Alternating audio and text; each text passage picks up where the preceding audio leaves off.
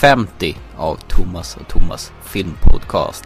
Joho! Hälften av 100. Ja visst. Dubbelt så mycket som 25. Ja, fast egentligen har vi gjort 52 program. Vi gjorde några eh, avstickare som... Ja, som... Eh, jag vet inte varför vi inte slängde in oss som ordinarie program, men eh, vi säger att det är 50. Ja, vi, den officiella siffran är 50 just nu. Strunt i det! Tillbaka till verkligheten, det vill säga våran kära podcast. Det var ju lite kul det där, tillbaka till verkligheten. Ja, det var, jag tänkte nästan att det var lite småkul. Jo, vi fick ju för en tid sedan ett lyssnarbrev eller vad man ska säga. Ja, Och en önskan om att vi skulle prata om en speciell filmserie som låg den här lyssnaren om varmt om hjärtat. Och jag talar förstås om Tillbaka till framtiden. jajamän. Tre fullspäckade filmer. Ja, med Michael J Fox och eh, Christopher Lloyd i huvudrollen. Gud vad det satt långt inne där.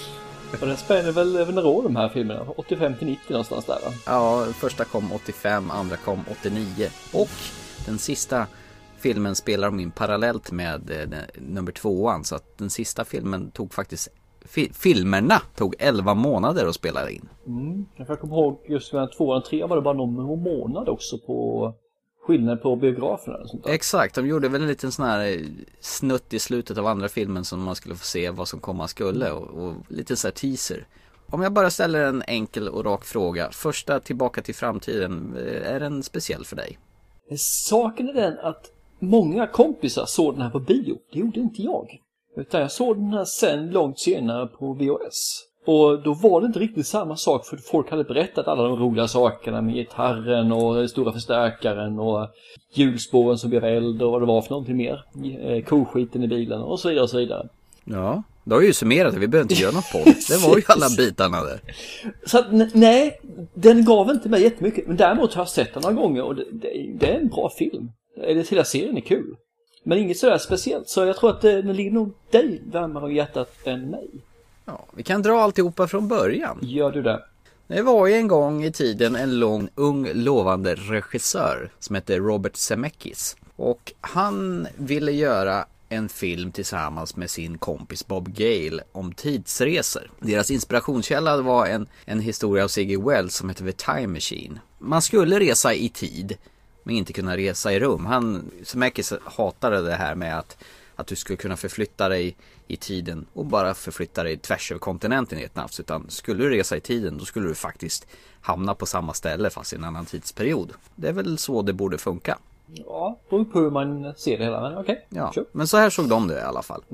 Hans eh, kompis Bob Gale, han tyckte att visst vore det svincoolt att åka tillbaka till sin tid när sina föräldrar var unga och, och se hur de gjorde om de smygsöp och smygrökte och, och sådär och kunna iaktta dem medan de var unga. Det var själva idén till Tillbaka till framtiden då.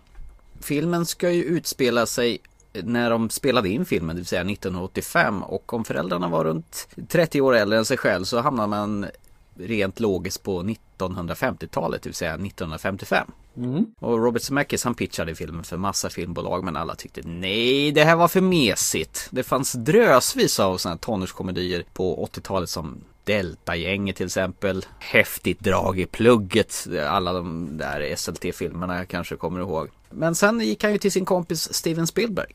Han kunde tänka sig, han hade läst eh, utdraget av manuset så han tyckte det här är fränt. Det är, jag, jag kan gå med på att producera det här. Men Zemeckis hade gjort några filmer som hade gått så här lagom bra. Han hade gjort någon film som heter Bilskojarna med eh, Kurt Russell bland annat och den hade gått så där. Och han tänkte så här att Nej, Spielberg var ju nära vän till honom så att tänk om det här inte blev något bra så han, la manuset i malpåse. Sen fick han ju faktiskt chansen att göra den här Romancing the Stone eller som den hette på svenska, Den vilda jakten på stenen. Den är väl bekant för dig? Den är mycket bekant för mig. En helt underbar film. Ja, med Kathleen Turner och Michael Douglas. Yes. Och även den lille stora skojaren Danny DeVito. Precis. Som var någon slags kusin till Indiana Jones. Eh, När den filmen blev poppis så kändes det ungefär som att det här var någonting som red på den, den vågen, tyckte jag i alla fall. Ja, det, det håller jag med om. Men hur som haver så blev ju den vilda jakten på stenen en supersuccé och helt plötsligt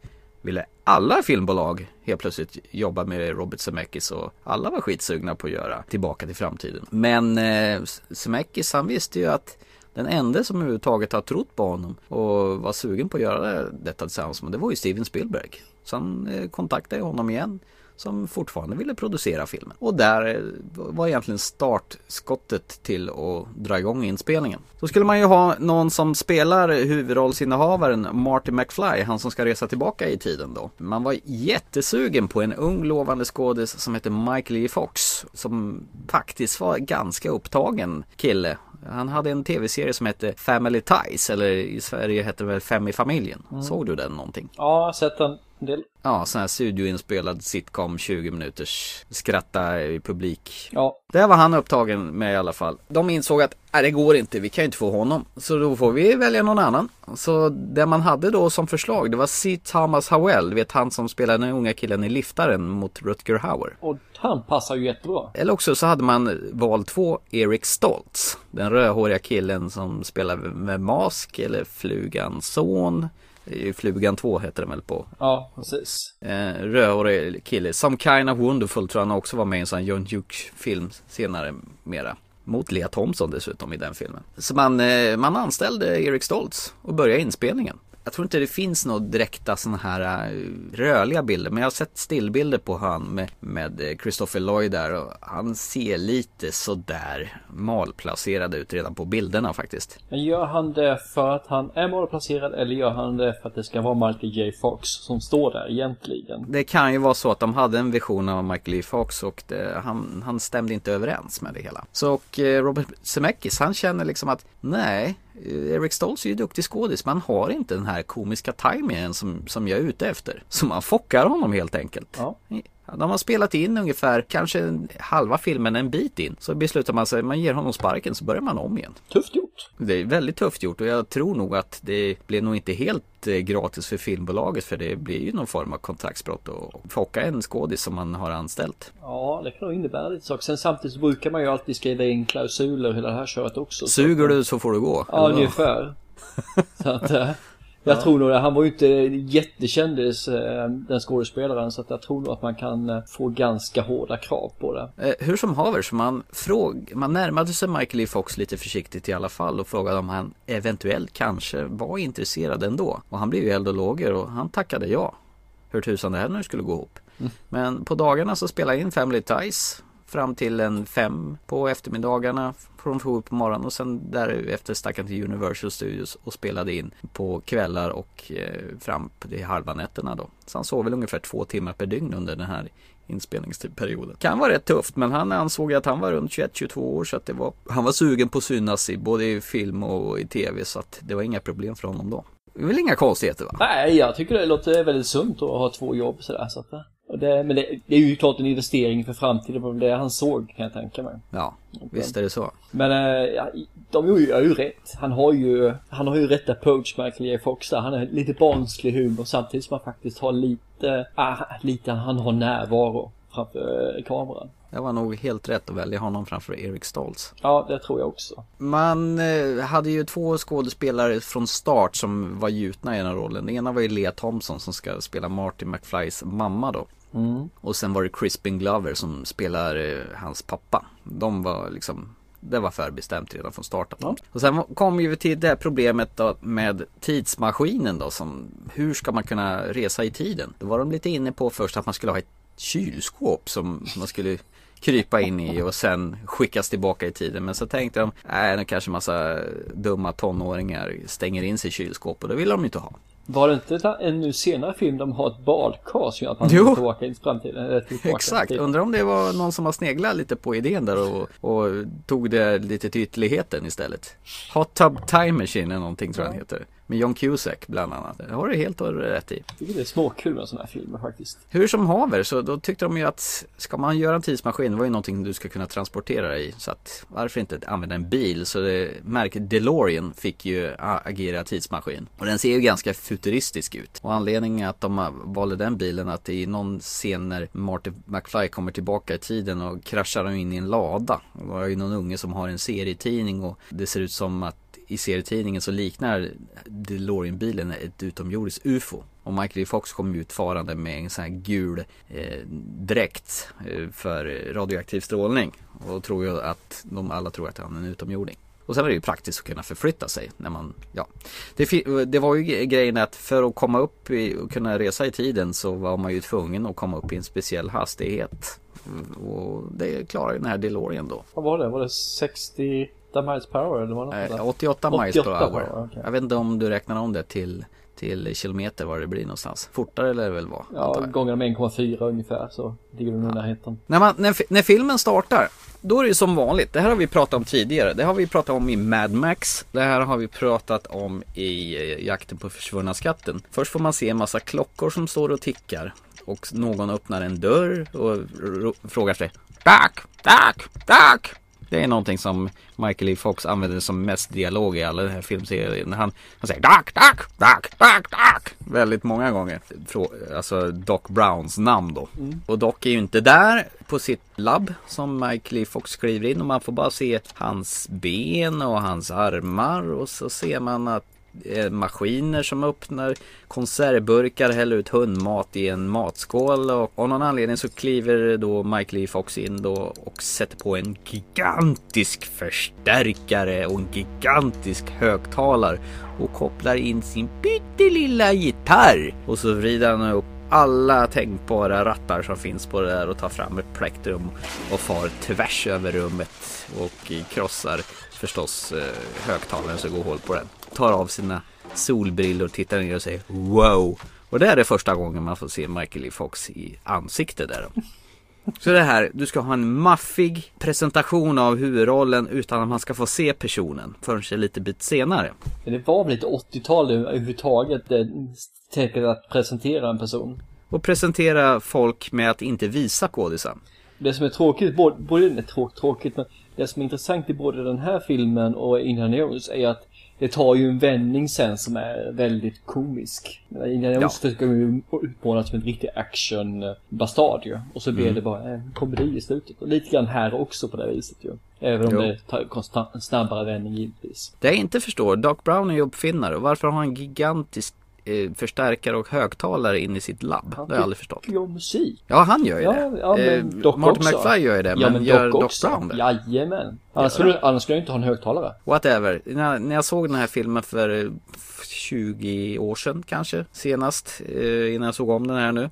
Då, då tyckte man ju bara var fränt. Men nu bör man, när man har blivit några år äldre, då börjar man ju ifrågasätta saker. Varför är det så här för? Bär ja, skitsamma, det ska bara vara underhållande, eller hur? Ja, det är 80-tal. Ja.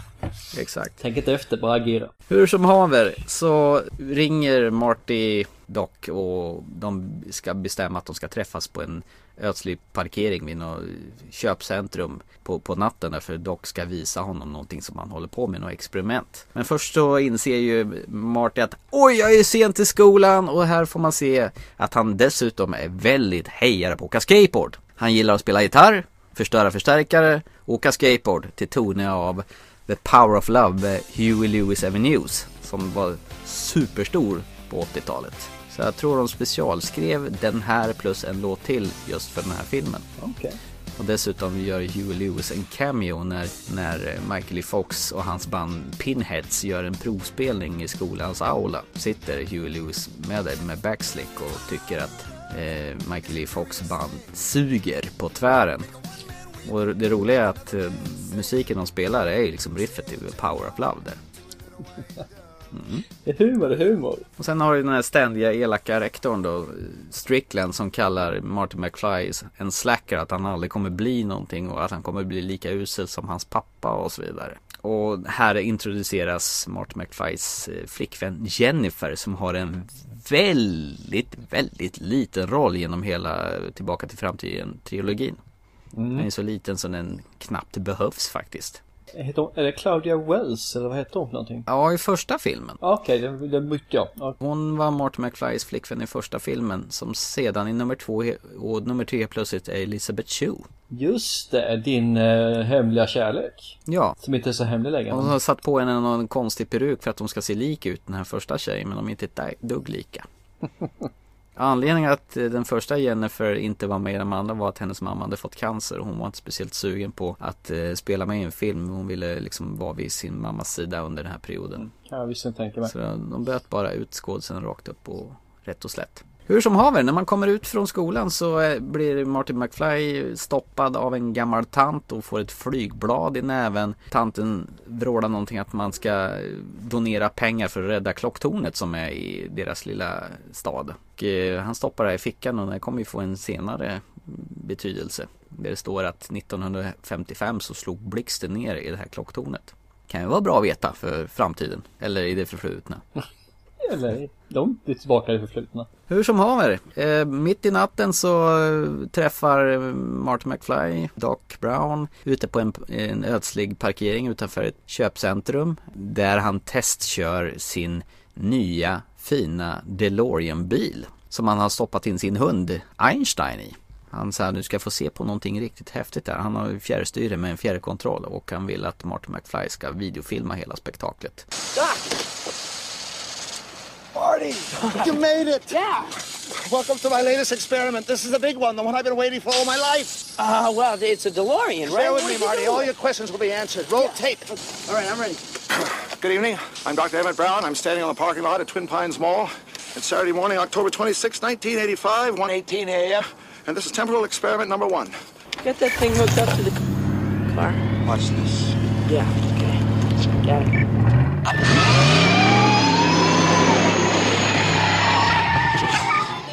My calculations are correct. When this baby hits 88 miles per hour, you're gonna see some serious shit.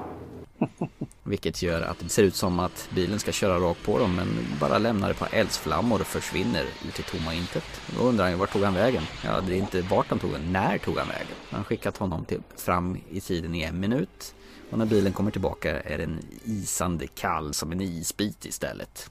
Och det här visar sig då att han har hittat lyckats göra en tidsmaskin som måste alstra 1,21 gigawatt ström och komma upp i den här hastigheten och den drivs av plutonium som man så snällt har snott av lib libyska frihetskämpar som ville att de skulle bygga en atombomb men han lurade de här libyerna med att byta ut eh, plutonium mot eh, delar av gamla flipperspel och nu var de rätt sugna på att hämnas på Doc Brown helt enkelt. Frågan är ju då, hur kommer bilen tillbaka? Hur bilen kommer tillbaka? Ja. Han har ju programmerat den tydligen på något speciellt vis. Att den kör framåt i eh, 88 miles per hour och sen ska den backa då i 88 miles per hour. Det är sådana det- detaljer som jag aldrig riktigt har tänkt på. Det bara är så i den här eh, fantasy-filmen. ja, nej, jag tyckte det var lite, lite så suspekt. Men vi kör vidare. Tänk, tänk inte, bara åk. Precis, bara åka, precis. Och, och det är precis vad Martin McFly får göra efter att ha videofilmat det hela och inser att libyerna hit, har hittat på Doc Brown som har snott all den här plutonium. De skjuter ihjäl Doc Brown. Så det var en ganska brutal film, början för att vara en komedi. Ja, de kommer åka den på flak va? och har massa Kalashnikovs med sig. Och Martin McFly hoppar in i den här DeLorean-maskinen som eh, är programmerad i exemplet som Doc Brown har visat på Marty att man, de tog ett exempel 1955. Eh, Marty drar ju iväg med bilen och blåser upp i 88 miles per hour och försvinner i tomma intet och hamnar i 1955. Och det är väl här egentligen själva huvudplotten av filmen börjar. Det är ett långt intro. Ett väldigt långt intro.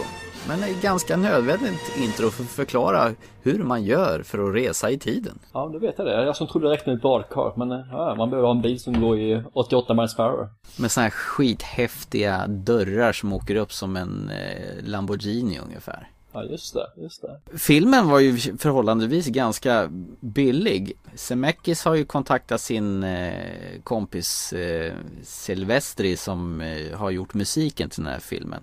Och han bad honom göra den idiotpampig. I och med att filmen inte var, hade så stor budget så ville han att musiken skulle vara svulstig som filmen verkade dyr. Så skulle den få ett mer bombastiskt intryck. Och det kan jag hålla med om att eh, musiken gör väldigt mycket i den här filmen faktiskt. Och den har ju ett nästan lika igenkännande soundtrack som Indiana Jones-temat. Inte riktigt, men bra jäkla nära faktiskt. Jag kan nog gå och nynna på den här ledmotivet till den här filmen rätt vad det är faktiskt. Ja, okej. Va, va, nu när vi pratar om den här eh, DeLorean. Du vet, vet om att efter filmen släpptes Ja, så satte man igång och göra sådana här bodykits till bilarna som såg precis ut som den DeLorean i filmen också. Så man sålde alltså så den skulle se ut som DeLorean i Tillbaka till framtiden. Så det tycker jag var lite småkul. Så mycket Ja. de sålde, det förtäljer inte historien. Jag vet bara om att de gjorde dem. det är sant. Väl i 1935, så- eller 35, 1955 så springer Marty McFly på sin pappa. Som ligger och med en kikare och fluktar in i ett fönster och inser att farsan han är en sån här smygtittare. Och tittar på någon tjej som håller på och byter om. Och pappan ramlar ju ner från trädet och är på väg att bli påkörd av en bil så Marty springer fram och puttar undan sin far för att rädda honom och själv blir påkörd. Och det är här hela händelseförloppet ändras som gör så att Marty McFly riskerar sin egen existens. För det var ju egentligen meningen att det var hans pappa som skulle bli påkörd. Men pappan sticker ju iväg i ren, rena förskräckelsen att nästan har blivit påkörd och nästan blivit påkommen att han har fluktat på någon tjej med en kikare. Så tar man ju in honom och eh, tar hand om honom och eh, han vaknar upp i sin mammas rum som ung då. Mom, that you? You're there now. Just relax. Been asleep for almost nine hours now. Horrible nightmare. Dreamed that I went back in time. It was terrible. Well, safe and sound now, back in good old 1955. 1955. You're my mom. You're my mom. My name is Lorraine. Lorraine Baines? Yeah. But you're, uh, you're so, uh, you're so thin. Just relax, Calvin. You've got a big bruise on your head. Where are my pants? Over there, on my hope chest. I've never seen purple underwear before, Calvin. Calvin, why, why do you keep calling me Calvin? Well, that is your name, isn't it? Calvin Klein? It's written all over your underwear. och börjar kalla honom för Calvin Klein. Och på, på grund av att det står ju överallt på hans kalsonger. Mm, ja men det är väl ty- det är helt uppenbart. Ja. Man skriver ju namn på kalsongerna. Ja. Är det inte något, han tar väl ett namn i varenda film känns det som. Jo. I alla fall ettan och trean vet han tar ett namn. Exakt. Vi återkommer till vad han heter i nummer tre. Yes. Det här blir ju chockartat och Marty blir bjuden på middag och hans mamma tycker att han är jättefantastisk och börjar kladda på hans ben vid middagsbordet och han känner att det här börjar bli lite äckligt. Håller på att bli lite incest här. En helt ny, ny, ny nivå i, sådana saker. Ty- Faktum är att det var många kritiker som höjde på, på ögonbrynen spe, speciellt när den här filmen var i manusfasen och en av anledningarna dessutom att man inte ville göra den här filmen för man tyckte att det var ett incesttema. Fast eh, om man liksom ser hela helheten så är det ju bara liksom en, en förveckling som, som ska vara, det ska vara kul. Det är lite buskisaktigt Ja, lite ju. buskis. Ja. Ja, fast på ett sånt sätt som gör att det ändå inte går över gränsen och blir riktigt buskis. ja, det ligger i gråzonen där. Ja, hur som haver så springer han på sin far igen på, eh, jag vet inte om det är något hamburgerhak eller en sån här milkshake-ställe. Där han ser att eh, hans pappa George är ju en riktig, en sån där som blir hunsad och trackad av en, den coolaste killen i kvarteret som heter Biff. Som har ett gäng med sig hela tiden. Och börjar tracka honom och, och eh, Marty försöker väl prata med sin pappa utan att han vet om att det är hans son då förstås. Och frågar varför han, varför han tillåter att de håller på att terror honom på det här viset. Och retar upp eh, Biff och blir jagad av dessa killar. De åker runt med en bil och Marty snor en, någon hemmagjord eh, sån här eh, trä rullbrädegrej av någon tjej och rycker av själva handtagen så att det blir en skateboard. Och här visade han återigen då att han hade skickliga skateboardfärdigheter. Vilken tur att han kunde det. Ja, eller hur? Ja. Och blir jagad av eh, Biff och hans polare eh, runt, runt på den här lilla, lilla ytan då. Och Lorraine, som eh, Martys mamma heter, blir ännu mer sugen på sin son där, fast hon inte vet att det är sin son. Grejen är ju det att Marty har ett fotografi i fickan. Och när han ser att hans eh, morsa blir mer och mer sugen på honom, ju mer och mer försvinner bilden på han själv och hans syskon på bilden. Vilket han, vad som håller på att hända är att han håller på att raderas ut ur existensen. Så det som måste hända är att Lorraine, hans mamma, måste bli sugen på hans far eh, George. Och för att överhuvudtaget Marty överhuvudtaget ska kunna fortsätta att existera. Det är väl egentligen kul va? Det var kul då. Mm. Jag frågade om det är kul. Jag har inte sett den på bra länge. Så är det kul idag? Ja, är det kul idag Thomas? Ja, det är skitkul idag. Ja, Den här det, filmen står sig fruktansvärt bra för att vara en film från 1985. Och det kommer an på att det är väldigt få specialeffekter i den här filmen.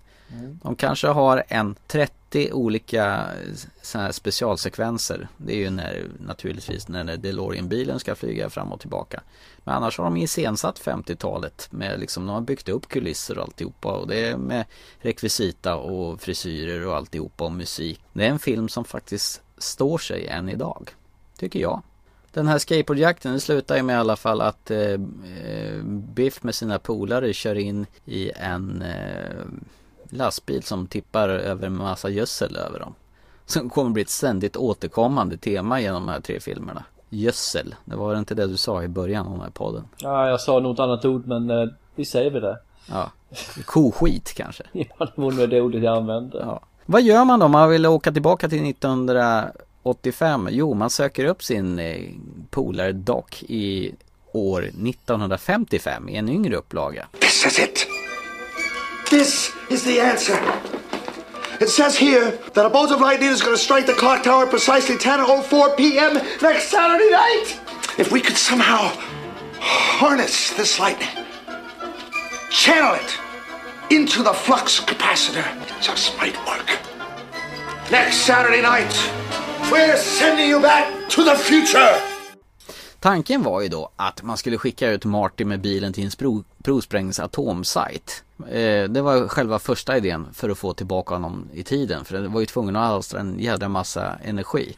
Så de skulle dra loss en atombomb. Men det blev för kostsamt att försöka iscensätta en stor sån explosion. Så då satt man och funderade på, hade sån här riktig manusmöte liksom, hur löser vi det här? Och så fick man en snilleblixt. Precis, exakt. Den här klocktornet som vi pratade om tidigare, Save the Clock Tower, den här tanten som ger honom ett flygblad där det står att var med och donera en slant till, till klocktornet som vi behöver renovera som, inte, som blixten slog i ner 1955. Och det råkar ju precis vara om några dagar blixten ska slå ner det där klocktornet. Och blixten alstrar ju en jädra massa energi. Och det gör ju tillräckligt för att få upp de här 1,20 två gigawatten som, som krävs för att han ska komma tillbaka i tiden. Men först måste man ju övertala den här doktorn i att man är, inte är koko i huvudet utan man verkligen kommer i, i fram, fram, från framtiden då. Men som tur var har ju han med sig sin videokamera som kan visa hur han ser ut och när de testar den här tidsmaskinen ute på parkeringen då. Så att det var ganska lätt att övertala honom där. Annars skulle filmen blivit ännu längre. Men den var nästan två timmar ju. Men först så måste man ju tu- tu- tuffa ihop eh, mamma och pappa så de eh, blir kära i varandra. Och det kommer ju vara lämpligtvis en skolbal. Och man måste ju se till så att pappan kaxar till sig lite grann. Hey, you, get your damn hands off. Oh, I think you got the wrong car, McFly. George, help me, please. Just turn around, McFly, and walk away. Are you deaf, McFly? Close the door and beat it. No, Biff. You leave her alone. All right, McFly. You're asking for it, and now you're gonna get it. Biff, stop it! Biff, you'll break his arm!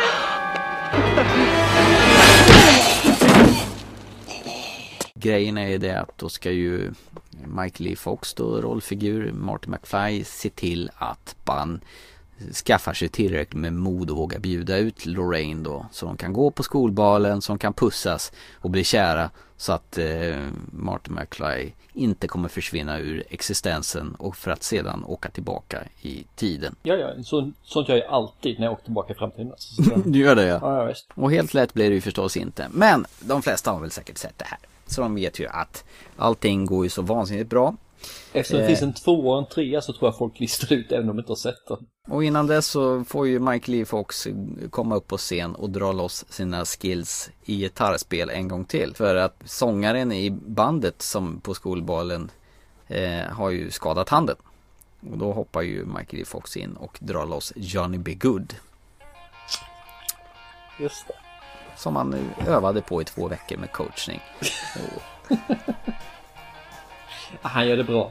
Ja, det gör han. Och det är ju faktiskt han som sjunger också. Så är det? Ja, visst. Okej. Eh, han anammade ganska olika musikstilar. Han spelar ju gitarr som Jimi Hendrix. Han spelar gitarr som Buddy Holly. Han rör sig som Joe Cocker på golvet. Ja just det, kör hela repertoaren. Ja, så det är hela liksom en blandning av alla möjliga olika gitarrister och musiker i en och samma låt där.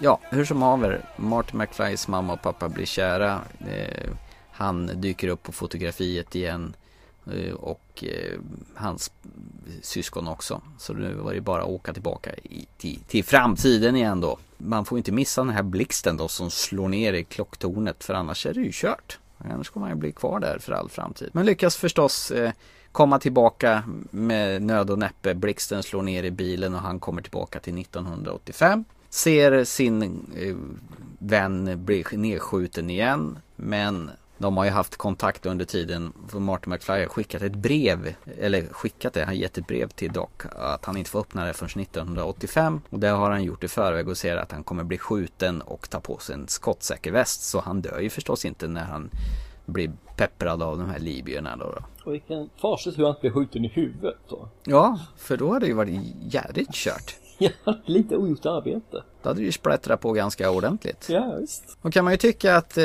det här var ju frid och fröjd då. Men sen dyker ju Doc tillbaka när han ska bjuda ut sin flickvän Jennifer på en liten biltur med den här fina fyrhjulsdrivna Toyotan som står i garaget då. Och pappan har ju blivit eh, rik, mamman har ju blivit smärt och snygg. Och den här Biff som har varit en sån här riktig hönsare tidigare, han blir underhuggare då som är underlägsen då helt enkelt. Rollerna har, har liksom ändrat på sig för att Martin McFly har ändrat lite på tidsgången över vem som är cool och vem som inte är cool 1955 då. Så det, det ger, det ger ju ringar på vattnet och tar med sig ända fram i, till 1985 då. Ja, ser du. Du ska vara cool när du är ung så blir dina barn glada. Men Doc Hollywood kommer tillbaka farande i sin DeLorean och menar på att vi måste åka iväg igen. Och varför då? Därför att vi måste göra någonting åt era barn. Menar han på att ta med Martin McFly och hans flickvän Jennifer i tidsmaskinen. Hey, Doc, we better back up. We don't have enough road to get up to 88. Roads? Where we're going, we don't need roads. Så lyfter bilen upp i luften, tar en U-sväng och flyger iväg och då står det to be continued och så filmen slut. Cliffhanger. Mm. Fast det var inte meningen att man skulle göra någon mer film än denna. Det här var bara en liten sån här rolig grej man gjorde på slutet. Okej. Helt enkelt. Det var liksom inte så här att ah, vi öppnar för en uppföljare liksom. Vi, vi nöjer oss så här. Men filmen blev ju en monstersuccé. Och Michael E. Fox stod ju där med, med ro och menade på att ja, ja, det var kul att det är en succé. Ja, men du förstår inte, det är ett världsfenomen. Så folk började ju tälta på hans, eh, utanför hans hus och grejer för att bara få sin blick av Michael E. Fox. Och folk blev ju galna i den här filmen. Jag kan tänka mig att den var stor i Japan också för där blev de ju ändå väldigt mycket, ännu mera galna. Japaner är ju galna så det är ju inte fel med det. Men... Nej, alltså den här filmen har jag sett åtskilliga gånger. Ja, vad är din eh, relation till den här filmen? Såg du den på bio till, till början Nej, jag gjorde ju inte det. Jag vet, det var ju som du sa, jag hade ju kompisar som såg den på bio och pratade väldigt väl om den här. Men jag var nog inte riktigt inne i den här biosvängen än då. Jag vet inte om jag var för ung. 1985, hur gammal var man då? Ta- 13, 14 kanske. Jag Mm. gissar väl på att den här hade väl 11-årsgräns, så jo visst, det hade man väl kunnat gjort kanske. Jag var mer den här som satt hemma och tittade på kopierade videofilmer, VHS-filmer. Fy på dig. Ja, det gjorde nog du med tror jag. Nej, nej, nej, inte jag Nej, inte. nej, Nej, jag tittade inte på dem, jag tittade på TVn. Och sen så att det råkade spelas upp det som var på den där VHS-kassetten, det kan ju inte jag råka. Det är klart man gjorde, och i mitt fall så var det så att det kostade ganska mycket att gå på bio också. Med tanke Mm. på den ekonomi man hade. Så att det var ju lite grann en sån fråga med som man gick så ofta. Kom inte den här ungefär samma veva som Ghostbusters någon gång tror jag? Jo, visst gjorde den det. Tror att Ghostbusters kom något senare, jag kom 86. Ja, Men jag är lite osäker på det. Jag tror det, men jag, jag, jag ska inte svära på det. Däremot kommer jag ihåg att eh, han gjorde det tillbaka till framtiden ju. Och sen bara något år senare så gjorde han ju en sån här mastodontfilm till som slog alla rekord då, i teknik och hela köret. Michael E. Fox? Nej, nej, nej. Jag tänkte på eh, Zemeckis. Jaha, jo men just det. Det ju... Han gjorde ju Roger Rabbit gjorde han ju. Precis. Who framed Roger Rabbit? Eller vem satte dit Roger Rabbit om man skulle köra? med hon eh, den datanimerade yppiga Jessica Rabbit. Ja, precis. Eller datanimerad, hon var väl handtecknad då kan jag tänka mig. Ja, jag tror de allihop var det va? Det var ju första gången man gjorde det här nu med att eh, blanda med- tecknat och vanligt på ett så verklighetsbaserat sätt som det ändå var. För det rörde ju sig under rocken och sådana saker när han kröp in där ju. Så att, eh, och det gjorde han 86 där, det kom väl då året efter då som sagt. Ja, Så det tog han gjorde några filmer emellan där då alltså. Eller någon film emellan rättare sagt. jo, det, men det, det gjorde han absolut. Så han fick lite att göra. För det, det var som sagt, det tog ju några år innan tvåan kom. Det Mm. är alltså fyra år emellan måste det ha varit va? Ja, 89 kom den andra va? Ja, exakt. Och filmbolaget krävde väl nästan detta. Ja, jag kan tänka mig. Sen så, de ville nog göra något snyggt för det kanske därför det tog så lång tid att Mm. skriva ihop ett nytt manus. För det, som du säger, hade man inte förberett att man skulle ha en till så då får man börja från början igen. Vad fan var det de menade egentligen med att barnen, bla bla bla. Jag tycker om det här, just att bara stanna kvar honom istället. Han har ju gjort de här filmerna då, Amazing, eller säger Tillbaka till framtiden, Vem satte dit Roger Rabbit och sen så Döden klär henne 92. Och sen så efter det så gör han ju ett jättehopp och gör en Forrest Gump-film Ja, just det. 94. Och då helt går han ju ifrån den här komedi, visst det finns lite komedi i den också men den är ju rätt så tung film jämfört med de andra. Och sen så går vidare liksom, han gör den här Cast Away 2000. Då, som är verkligen är drama. Med Tom Hanks, ja. Ja, precis. eh, När han, går, han har ju verkligen gått till ytterligheterna. Ja. Och, och testat på nya saker som det här med animerat in i en vanlig film. Cast Away kör han utan musik. Mm. Eh, sen han gick han ju till animerat och körde Beowulf. Ja, just det. Och Han gjorde ju samtidigt som Castaway den här Dolt under ytan också med Harrison Ford och Michelle Pfeiffer. Just det, den glömde jag bort. Ja, den körde de ju parallellt med eh, Castaway. För de börjar Ja. ju med Castaway när, innan eh, Tom Hanks kraschade med det flygplanet. Och så tog de ju en paus och då fick ju Mm.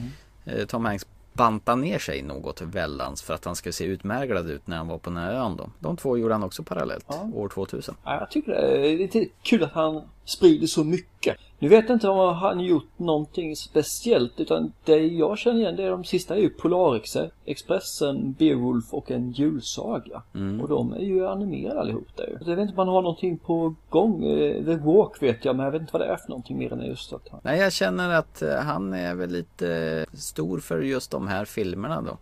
Mm. Och den vilda jakten på stenen. Det är väl det som jag känner att han är störst för. Ja, precis. Plus de här Castaway då och What Lies Beneath då Mm. förstås. Men du har ju ändå de här stallet som, eh, bar, vad heter Marshall och de här som alltid producerar filmer. Steven Spielberg och eh, Frank Marshall och de där som i ryggen. Mm. Även på Spielbergs filmer då. Ja. Så det verkar som det är ett gäng som gillar att samarbeta med varandra. Nummer två. Som sagt kom 1989. Vad gör man då med en film som handlade om 1950? Hur går man vidare därifrån? Idén var ju faktiskt att man skulle ta till 1960-talet och visade vad som hände med, med karaktärerna då. Men det är Det lite var- svårt när han säger Your children! Ja, jag vet. Men det var lite tanken där. Men man la ju ner det där ganska snabbt. Tvåan börjar precis där den första slutar med exakt samma scen fast man har ju bytt ut Jennifer då med andra ord. Claudia Wells, hon blev Elizabeth Shue med en jättekonstig frisyr. Så man har liksom spelat in scen för scen exakt från samma vinklar för att det ska se likadant ut då.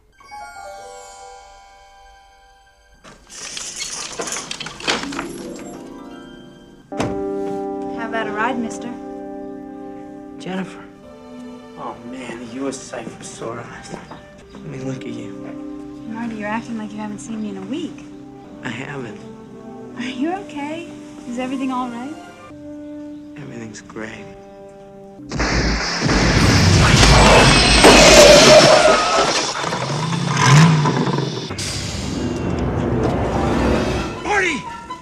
Man vill annars ha tillbaka hela rollbesättningen och alla föll, ville ju vara med utom det fanns ett undantag och det var Crispin Glover.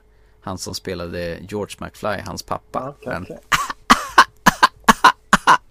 skrattande pappan som var en riktig nörd. Killen hade fått hybris. Han eh, har fått diva-fasoner utöver det vanliga efter framgång med ettan. Så att han ville ha mycket, mycket mer betalt än alla andra och tyckte att det var minsann värd. Om, om han skulle minsann vara med i den här filmen. Bob Gale som var den som hade hand om ekonomin för rollbesättningarna där. Han sa att jag tycker du ska prata med din manager och hör av dig. Och för vi vill jättegärna ha med dig i den här filmen. Men det ska vara rimligt också. Så det tog två veckor ungefär. Sen hör Crispin Glovers eh, manager av sig och säger att han, han vägrar ändra på sig. Då sa man bara mm, tack och adjö. Och så dödar man hans rollkaraktär.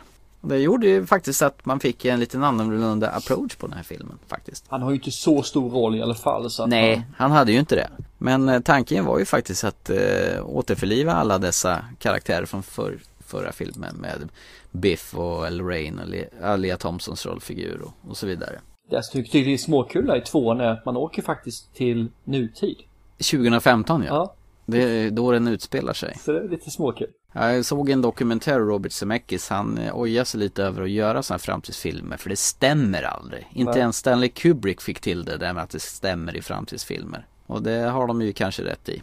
Ja, med tanke på att det ska finnas eh, hoverboards och det skulle vara 3D-filmer och då menar ju verkligen 3D-filmer. Ja, det sådana hologramfilmer. Ja, visst. Eh, Hajen 97 eller vad hette den för någonting? Eller var Ja, det någonting Rambo 97? sånt. Något? Så, regisserad av Max Spielberg står det på skylten. där.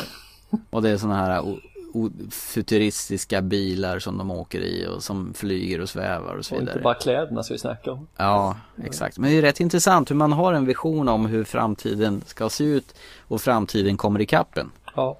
Det där har ju hänt i åtskilliga filmer. Blade Runner är ju en sån som har passerat eh, det här datumet.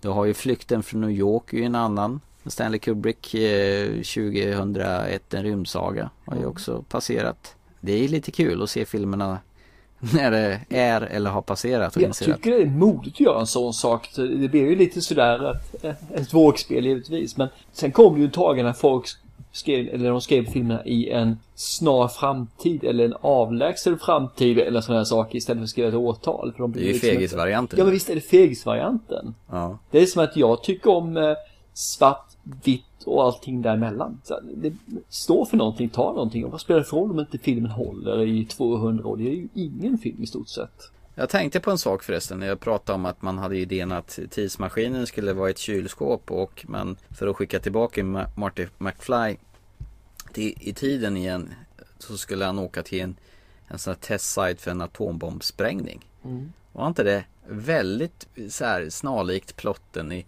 sista Indiana Jones-filmen? Alltså han åker inte tillbaka i framtiden, han bara flyger iväg. Han flyger iväg med, i ett kylskåp. Ja, men det finns ju inget annat sätt att komma upp med ett kylskåp i 88 miles per hour va? Nej, och 1,3 gigawatt. Ja, precis. Jag bara tänkte liksom, har de tänkt sådär att det där tänkte vi använda men det använder jag istället fast i ett annat sammanhang? I och med att de är kompisar och sådär. Eller bara en slump, vad tror du? Jag tror det är en slump faktiskt.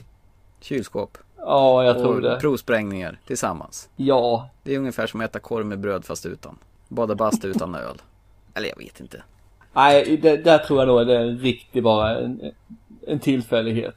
Vad skulle han gömma sig annars? Det finns ju inte så mycket att gömma sig som skulle eventuellt kunna stå emot en krasch. Tvåan hur som haver, då är de ju samma stad eh, och kommer in på samma torg egentligen som i första filmen fast mer i en fu- futuristisk 2015 då. Och nu är det hans son som har gjort bort sig som man måste se till att han inte går med på och joina Biffs gäng då och göra någon dumhet som kommer göra att hans son kommer hamna i, i fängelse under en, en längre tid. Så det här måste man ju förhindra. Och återigen så blir det en sån här konfrontation på en, den lokala, i förra filmen var det en milkshake-bar, hamburgerbar, det här är någon restaurang eh, som de serverar futuristiska Pepsi-drycker som i lattjo-förpackningar. Undrar om det är Pepsi varit med och skjutit, skjutit till pengar för produktplacering i den här filmen. Några miljoner kan jag tänka mig. Ja, det, det går ju igen i alla de här filmerna tror jag. Kanske inte sista men både första och andra då. Så man undviker i alla fall detta och man får ju komma hem till McFlys familj där Michael E. Fox fick den tacksamma uppgiften att spela hans pappa, hans dotter och hans son och sig själv samtidigt. Det här har ju Eddie Murphy varit duktig på. Ja, han har ju hållit ner kostnaderna totalt också ja. Ja, jag tänkte på Coming to America bland annat. Ja. I den här frisörsalongen där han är tre, fyra olika sådana här Ja, snubbelgubbar. just det. Stämmer, stämmer. Bland annat, och det här Meet for Clumps när han, The Nutty Professor, är det Mm. så? Ja, det är hela familjen är där också ju. Sitter vid någon middagsbord och sådär. Så Marty McFly, för han får jobba skiten för lönen. Men det är klart, Crispin Glover uteblev ju så att han kunde ju ta hans lön också. Exakt. Ja. Men det som händer här i 2005 det är att Biff lyckas på något sätt sno tidsmaskinen. Och åker tillbaka till 1955 med den här sportalmanackan som han har från 2015. Och så han ser alla sportresultat genom tiderna. Nej, han åker ju från 2015 till 1955 som gammal gubbe överlämnar sportalmanackan till sig själv som ung. Och, och talar om för honom att eh, du ska lyssna på mig och du kommer bli rik om du gör som jag säger. Mm. Så är det. Och därför gör han så att när de väl kommer tillbaka till eh, 1985 då har han ändrat på den riktiga tidslinjen till en alternativslinje. Där allting är skit, där han har skapat kasinon och världen är i förfall. Och eh, Marty McFlys pappa ligger på kyrkogården. Och hans mamma har gift sig med Biff och skaffat sig riktigt stora silikonbröst. Och eh, Martin McFly är hatad och eh, Biff försöker döda honom med, med pistol. Oh, and he told me one more thing. He said someday a crazy, wild-eyed scientist or a kid may show up asking about that book. And if that ever happens, it's funny. I never thought it would be you. Yeah, well, Biff, you're forgetting one thing. What the hell is that? You're dead, you little son of a bitch! Så allting har gått åt helvete och allting har gått under. Det är en mörk, dyster, hemsk värld de har hamnat i helt enkelt. Som påminner lite om den här julfilmen Ha ett underbart liv eller Ett underbart liv som de brukar visa till jularna. Vad som skulle hända om den här killen inte existerade utan honom. Så att det känns som de har tagit bitar ur den filmen. Det är Beautiful så Life. Normalt tänkte jag säga, men det är väl ganska ofta man använder den. Ja, man får inspiration från gamla Mm. filmer. Så den här har ju skaffat inspiration från både det ena och det andra. Det kommer ju ännu mer tydligt i film nummer tre. Eh, när de åker tillbaka ännu Ännu längre. längre bort, det. Precis. Det här gör ju då att det blir ju ännu rörigare för att man måste ju på något sätt åka, få, få till det här 1955. Från att åka till det fördärvade 1985, åka tillbaka till 1955 för att sno tillbaka den här almanackan, se till att Biff aldrig lämnar över den här till sitt äldre jag och ställer ordning och reda i den ordinarie tidsåldern. Det här blir ju lite halvrörigt. Har man inte sett första filmen då fattar man nog ingenting av den här tvåan tror jag. Det tror inte jag heller. Nej, för det man gör i tvåan är att man återskapar alla händelser från första filmen som Marty och Doc får en ny historia eh, och röra sig fast i det universumet och det som redan har hänt och röra sig parallellt i den tidiga händelseförloppet.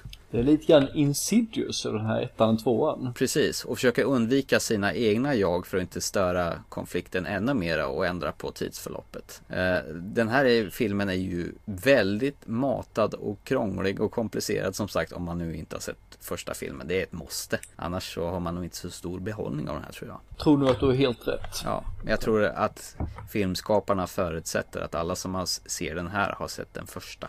Eh, bara som en fotnot förresten. 88 miles per hour blir ungefär 142 km i timmen. 122 km i timmen. 42. 142. Ja. Och det tog mig cirka en timme att räkna ut det. Så att, eh, Du är snabb. ja, ja, ja, jag känner mig intelligent idag. Gick det åt 1,3 gigawatt? Ja, absolut. Det och fyra miniräknare. Man lyckas ju få till det här i alla fall. Samtidigt som eh, eh, Marty McFly ser sig själv spela Johnny B. Good en gång till så rör han sig i periferin och, och löser det här med sportkalendern. Det är rätt fint när man kan återanvända här sådana här scener i en film som man spelade in för tre år sedan. Då Ja. slipper man ju lägga så mycket pengar på film nummer två. För det är ju bara Ja. att copy-paste. Fast grejen är att de har ju inte återanvänt det utan de har spelat om samma saker en gång till. Fasen. Ja, de har gjort det. De har liksom återskapat scen för scen från eh, olika kameravinklar. Jaha. Har de gjort. Och de började ju det här med den nya tekniken för att klippa in samma person. Då var det ny teknik då. Så man kunde se samma person flera gånger i samma bild. Utan att det skulle se kon- konstgjort ut. Mm. De projicerade på olika håll och, och så vidare. För de hade inte så mycket CGI-effekter i den här tiden. Och eh, när man väl har löst alltihopa här så slår blixten ner i DeLorean-bilen och Doc försvinner och lämnar Martin McFly ensam ute på vägen då. Och då kommer det någon från det statliga postverket och överlämnar ett brev till Marty och säger att eh, jag skulle lämna det här brevet exakt på det här datumet, den här platsen idag till dig vid den här vägkorsningen. Och då visar det sig att brevet är från hans vän Doc som har hamnat i, i en helt annan tidsålder, det vill säga Wild Wild West. han har hamnat till någonstans 1885. Dear Marty, if my calculations are correct, you will receive this letter immediately after you saw the DeLorean struck by lightning. First, let me assure you that I'm alive and well. I've been living happily these past eight months in the year 1885. The lightning bolt... 1885! September 1885! Wait, wait, Ken! Wait a minute! What's this all about? He's alive! The doc's alive! He's in the Old West, but he's alive! Yeah, but Ken, you all right? You need any help? There's only one man who can help me! Och vad gör man då? Och då inser att Marty att du måste ju åka tillbaka dit och hämta honom hem, hem, hem, hem honom igen då. Eh, och hur, hur tusan ska man göra det när tidsmaskinen är borta? Och menar man kan ju inte bli kvar här. Jo, man springer tillbaka till Doc Brown 1955 medan han håller på och hjälper Marty att komma tillbaka till 1955 i den versionen som han gjorde i första filmen.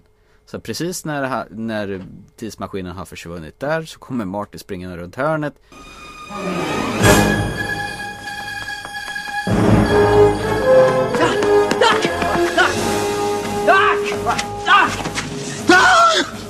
Okay, relax, Doc. It's me. It's me. It's Martin. No, it can't be. Just sent you back to the future. Oh, I know you did send me back to the future, but I'm back. I'm back from the future.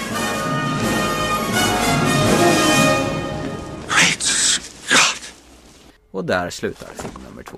Så det är skitrörigt i den här filmen. Jag tänkte säga det.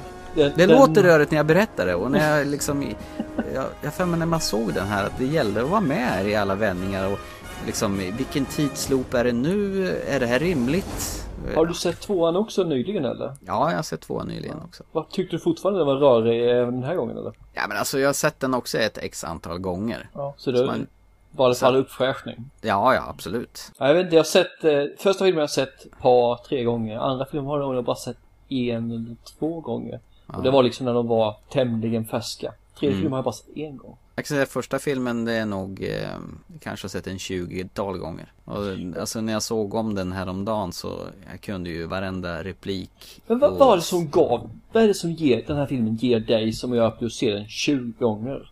Alltså det är ju inte nu på senare tid utan förr när jag var yngre då kunde jag se om en film jättemånga gånger. Okej, okay, jag ställer om frågan. Vad var det då som gav det? Man kunde hitta nya detaljer som man inte hade tänkt på. Och sen tror jag det att jag hade en film som jag tyckte var bra. Den, den kunde man se om, om och om igen. Och sen får man inte glömma bort att utbudet på bra kvalitetsfilm var ju inte speciellt stort just då. I alla fall inte i min värld.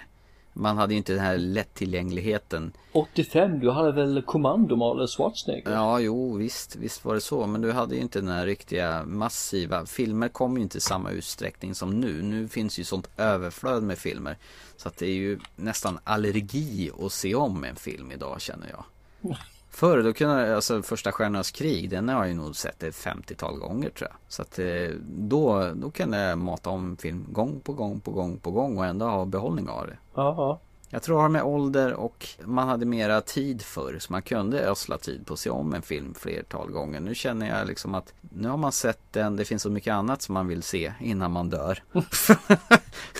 Låter lite krasst men det, varför se om en film när det finns så mycket annat att se på? Ja, vissa filmer kan jag se om. Det kan jag göra. Men nu är det ett tag sedan som jag såg om en film mer än, jag har sett om filmen en gång till för att se liksom hur de, eh, hur den fungerar på de här små detaljerna. Och se mm. om den lirar fortfarande. Mm. Men eh, annars så, nej jag ser inte om film så ofta, det är jag inte. Nej. Jag tvingar dig att se om Mad Max-trilogin till exempel. Ja men det är en annan sak. Ja. Det är det faktiskt. För de filmerna blir lite grann, man ser det igen med nya ögon. För det var så pass länge sedan man såg de filmerna. Men det var lite grann så här faktiskt med just den här introsekvensen med gitarrscenen. När jag började ifrågasätta den till exempel. Det har jag ju aldrig gjort förr. Då tyckte jag, åh gud vad coolt det här var. Men då var man ju ganska ung och tyckte allting var coolt som rörde sig. För tar man som Mad Max som exempel där så tycker jag nog att när jag såg om filmerna nu här förra gången vi pratade om dem. Mm. Så var faktiskt filmerna bättre då än vad när jag såg dem första gången. Så att eh, jag har nog mognat och ser mer i filmerna än vad jag gjorde då. Och det är det som jag är lite rädd för den här tillbaka till framtiden att man har mognat och vill ha mer av film, man ser andra saker och den här är rätt barnslig. Ja, det är den faktiskt. Men och det är därför jag kan säga- tänka mig att se den med mina barn för de, de kan säkert tycka den här är jättekul. Ja, eh, gör det absolut. Den är fortfarande fruktansvärt underhållande. Jag ska göra det. Och sen Ja. så ska jag återkomma i ett avsnitt och tala om vad deras reaktion var på den. Och se. Ja, nej men det, det är en kul film faktiskt. En riktigt skön matiné. Är Mm. Om jag avslutningsvis ska gå in på del 3. Som man sagt, del 2 och del 3 spelade man in på knappt 11 månader och man fick splitta på teamet till Robert Zemeckis stora sorg. Eh, Karn är tydligen ett kontrollfreak och vill ha 100% koll på produktionen men det är ganska svårt med tanke på att de här filmerna skulle släppas på kort intervall mellan varandra. När klippningen skulle gå över i, på tvåan så spelade man in trean och han höll, fick hålla på att flyga över mellan de här olika två inspelningsteamen då för att liksom vara på plats lite här och lite där. Han tappade lite kontrollen där. Mm. Trean börjar ju med att han eh, som, som traditionellt sett att den börjar ju där den gamla filmen slutar ganska exakt. Bilen är tydligen gömd i någon gruva. Det här har jag faktiskt inte sett om. Så här får jag ta lite ur minnet som jag kommer ihåg den. Och det är lite synd faktiskt.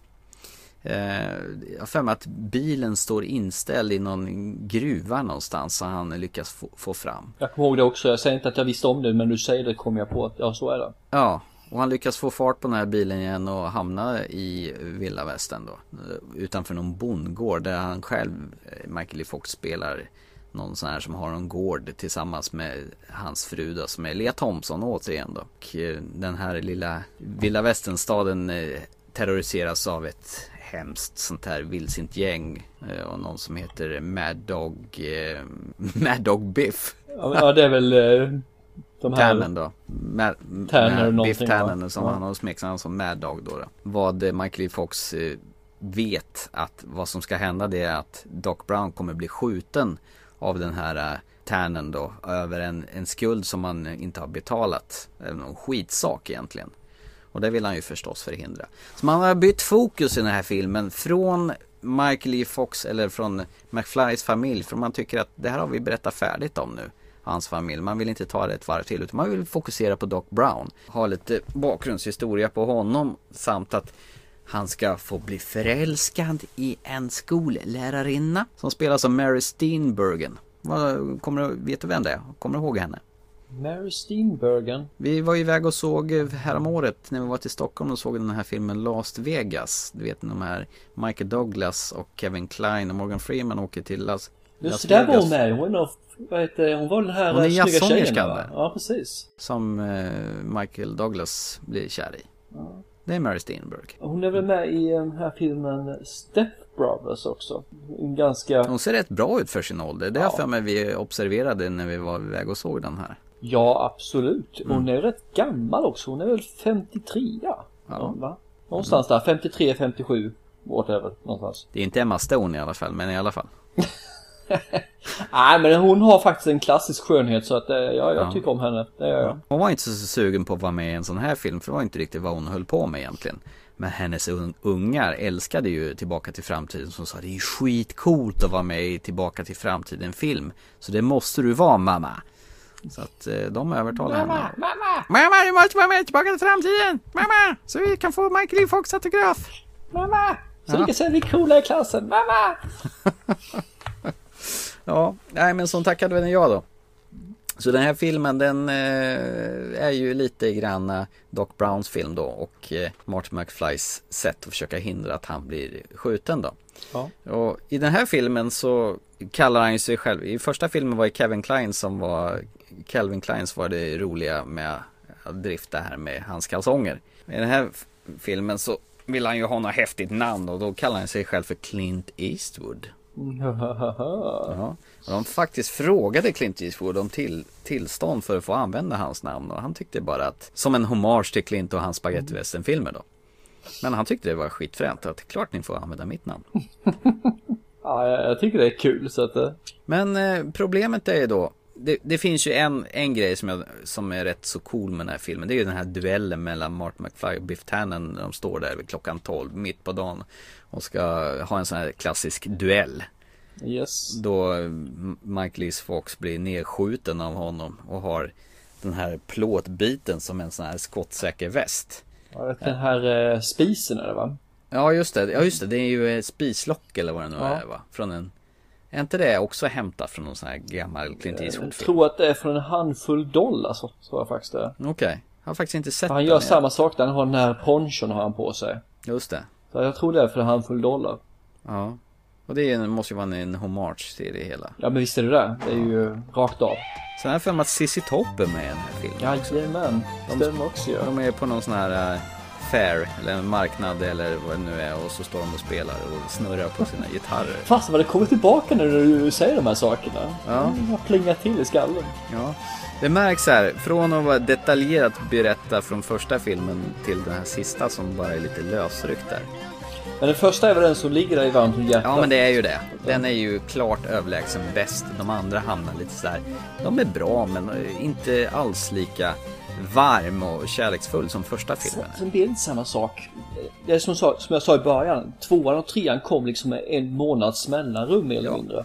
Och då jag tror blandar man var- ihop dem och det blir inte riktigt samma sak. För jag tror Nej, att och det med kom väl i tidspressen jula, så- jul någonstans. Jultid kom tvåan och den andra kom då i januari, februari eller vad det kan bli. Ja, och jag tror de hade tidspress för att få ut de här filmerna och det är aldrig bra att skynda ut filmer. Just det här med eh, att man byter skådespelare på folk i en sammanhängande trilogi. Det, det tar lite, ja, men vad gör man när folk inte kan? Då måste man ju förstås. Ja, hur tusan får man ska man få iväg den här DeLorean då som eh, inte kan gå på plutonium i det här fallet? Den får väl gå på ånga. Ja, jag har för mig det. Jag har för mig att de ställer väl den här DeLorean-bilen framför ett tåg och ska putta upp den här i 88 km i Och han har massa sådana här specialbränsle som ska läggas i vid olika temperaturer. Ja, just det. Som eh, brinner med olika färg. Har för mig, Ja, va? precis. Olika sätt.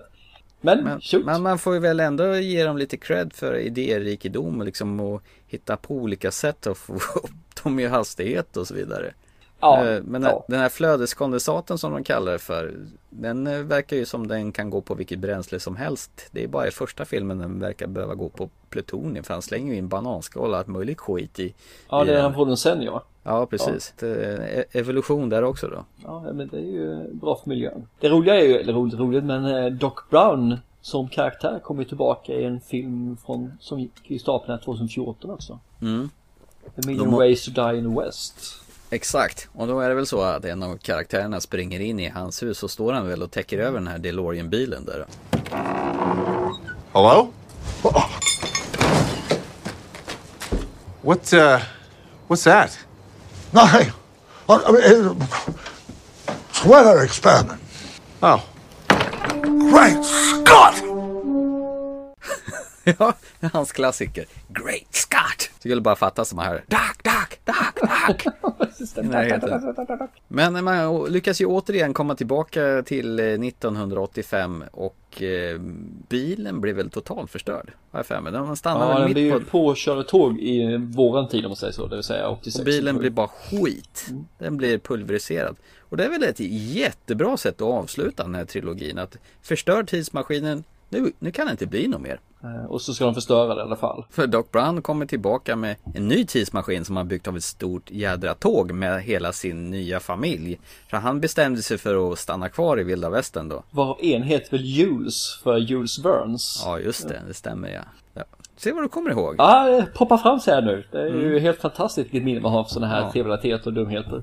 Och så gör de en liknande U-sväng som de gjorde med DeLorean-bilen. Att han lyfter med, med hela lokomotivet och åker bort och sen gör en U-sväng och flyger tillbaka och blixtrar in. Och istället för står det to be continued så står det the end. Och det roliga är att den här gången behöver de inte åka i 88 miles per hour för han kan faktiskt flytta sig utan det. Ja, vad ska du åka nu då? Ska du åka till dinosaurierna? Already been there and came Mm. back eller vad säger jag för någonting? Så det var slut där på Tillbaka till framtiden och jag, vad jag vet så tror inte jag att det finns några planer på en fjärde Jag tillbaka. kollade faktiskt upp det. Okej. Och det stämmer. Ja. Finns inte ett rykte om det och det är fantastiskt skönt. Ja, att man låter den här trilogin vara Rest in intakt. peace. Ja, rest in pieces.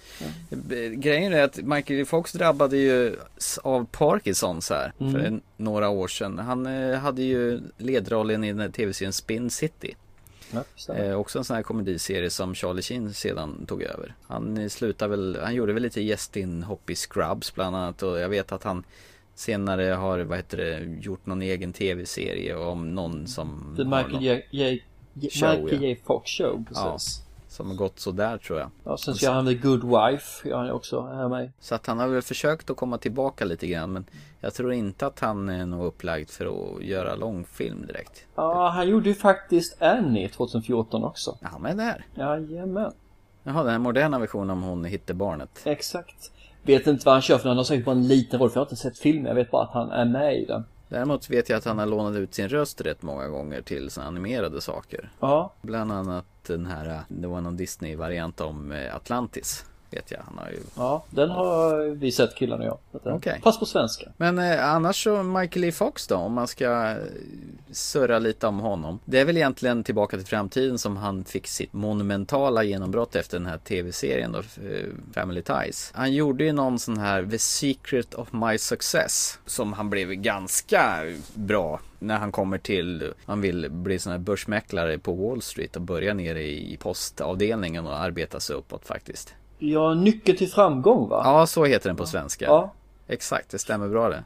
Den var riktigt bra men han, han gjorde ju inte Han är ju en 80-talare. Efter 80-talet gjorde han ju egentligen ingenting. Tillbaka till framtiden del 3 kom visst in på 90-talet då om man skulle säga så. Han gjorde ju Teen Wolf också, den här Ja. varulvsfilmen. Men han var ju, jag tror att han var en eh, flickornas favorit en taga. Det som var lite udda det var den här uppgörelsen. Har du sett den? Nej, Med han och Sean det- Penn, det är en sån här Vietnamfilm. När okej. de eh, kidnappar någon Vietnamestjej och torterar och våldtar henne. Ja, just det! Det är ju den filmen ja. Ja. Den är ju grym. Ja, den är riktigt grym. För den tog ju mig ett bra tag innan jag såg att det var han som var med där. Ja, jo, den är en riktigt stark film faktiskt. Ja. Och han är ju den här som är the good guy i den här filmen och Sean Penn är ju riktigt jädra rövhål i den. Som vanligt tänkte jag, det är väl han ofta. Som sagt, ett tufft jobb eh, gjorde han ju tillsammans med James Woods där Michael E. Fox spelar en skådespelare som gör någon sån här Indiana Jones liknande kille som ska ta en roll som polis och ska hänga med en riktig polis. Det vill säga James Woods som är en hetlevrad polis och hatar att ha den här wannabe med sig och han ska försöka agera som honom då. Det är så här omaka par buddy movie som är rätt kul faktiskt. Och sen gjorde han ju Doc Hollywood. Han var ju någon sån här läkare som ja, är väl egentligen skådespelare som, eh, också är, tror jag. Eller också är han, jag kommer inte ihåg men Har inte sett den, vet Nej, ej. det har han inte gjort. Nej. Och sen gjorde han ju Peter Jacksons The Frighteners som är helt okej. Han, Okej. eh, han är någon slags Ghostbusters av något slag. Eller han är väl en sån här con artist som har spöken som hjälp att lura folk. Med såna här djävulsutdrivningar och grejer. Har inte sett den heller. Nej. Jag har inte sett mycket med honom ska jag erkänna. Alltså det... Mars Attacks då? Ja, den har jag sett. Jack Nicholson är president. Och eh, vad heter han? Forne James Bond. Pierce Brosnan blev, får sitt huvud satt på en hund. Bland Ja, annat. det är väl Dagalito. Eh, Jag har sett väldigt lite med honom som sagt vad det har jag gjort. Ja, det är de 80-talsrullarna med andra ord. Det, där han dog ut där efter mig, Ja. för mig alltså. Light of Day tillsammans med hon eh, Joan Jett. Joan Jett. Ja. De gjorde någon sån här. Joan Jett and the Blackhearts. Ja just det. Du ser, jag kan lite grann. Dirty Deeds Don't Come Cheap har de bland annat gjort också. De gjorde en, en sån här musikal drama historia tillsammans. Ja, nej men det är ju synd faktiskt för jag gillar Michael E. Fox. Det var synd att han blev sjuk och har liksom dragit sig lite tillbaka. Trots att han har gjort lite såna här korta inhopp och sådär. Ja, jag tror inte han riktigt kan släppa det men eh, det är nog dags att kanske trappa ner. Med Ja. tanke på eh, tillståndet. Ja, jag tyckte i alla fall det var rätt kul att prata om de här filmerna för att de ligger mig som sagt ganska varmt om hjärtat. Det är rätt kul att några av skådespelarna har, är med idag också. Inga stora roller och så men de är ändå med. Så att eh, som vi sa, Christopher Lloyd han var ju med i 2014 här ju. Eh, Både i uh, Million Ways to Dies in the West men även Sin City Dan Killfor så är Ja, ju just det. Han har kirurg ju- där. Han har ju något kort liten roll i den här men Ja. han känns ändå som en sån här Doc Brown eh, pastisch i den här filmen. Aj, jag tycker om den eh, karaktären i Sin City 2. Ja. Det är väl det enda som egentligen är riktigt bra. Ja då, filmen. absolut. Så att, eh, jag står för det. Så att, nej men det är lite småkul. Man ser dem och de hoppar fram och det, man känner ja ah, det är han, just det. Så det, det, det är en skön känsla att de fortfarande finns med i gamet. Nej, det är ri- riktigt jäkla bra faktiskt. Men om vi säger så här jag, jag håller med dig. Vi ska inte göra en ny Tillbaka till framtiden. Den får inte bli en remake, reboot eller vad du nu vill kalla för någonting. Mm. Om den här filmen skulle gjorts idag, vem skulle vara Michael J Fox då? Det är väl någon Twilight-skådis kanske? Tror du det? Nej. Fasen. Han är Whi- Whiplash, den här ärriga killen. Nej, han har, inte, han har inte den karisman va? Han är inte rolig. Han är inte rolig. Nu ska ha en rolig kille i dagens mått.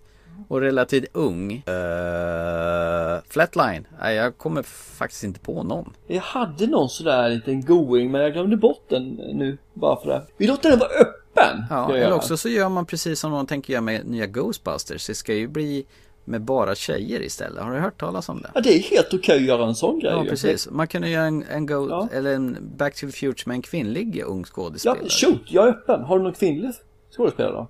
Eh, ja, det har vi ju. Jennifer Lawrence.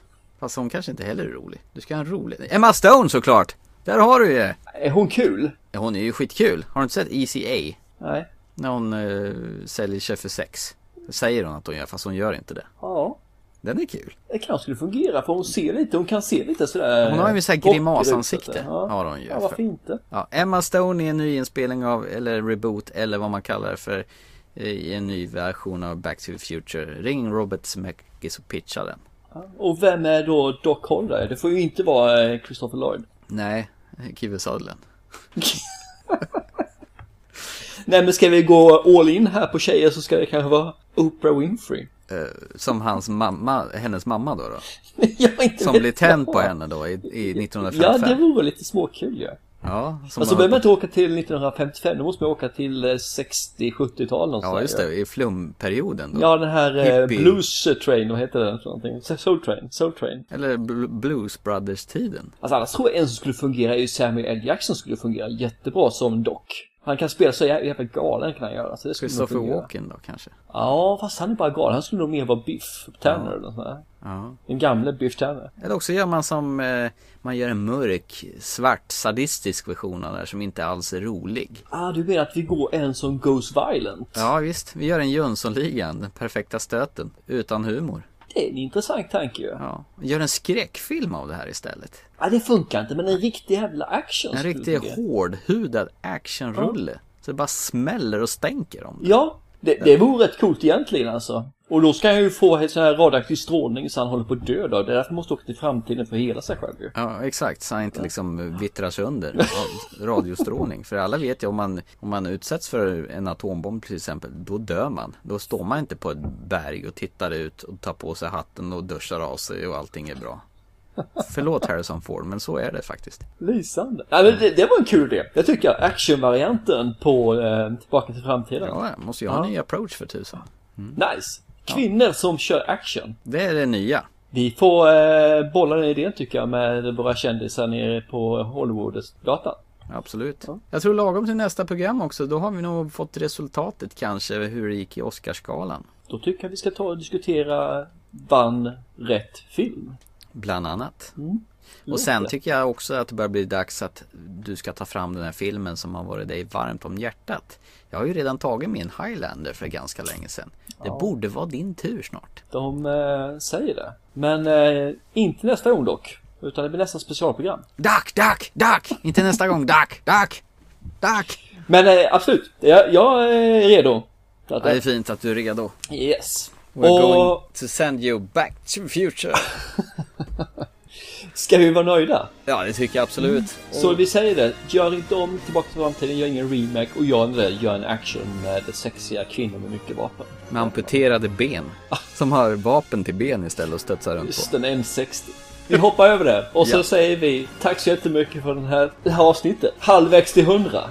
Gillar ni oss så prenumerera oss på eh, iTunes. Och håller ni inte med om hur karaktärerna skulle vara i Ny Tillbaka till framtiden så posta gärna där på vår eh, Facebook-sida och så får vi se om ni kommer på något bättre än vad vi gjorde. Tror jag ni säkert ni inte gör. Men det blir bra. nej, nej, vi har ju mycket tid på oss att fundera på det här. Och till, till nästa gång, eh, till vårt 51 avsnitt så ha det så bra så länge. Chop chop på er. Back to the future på er. Hi.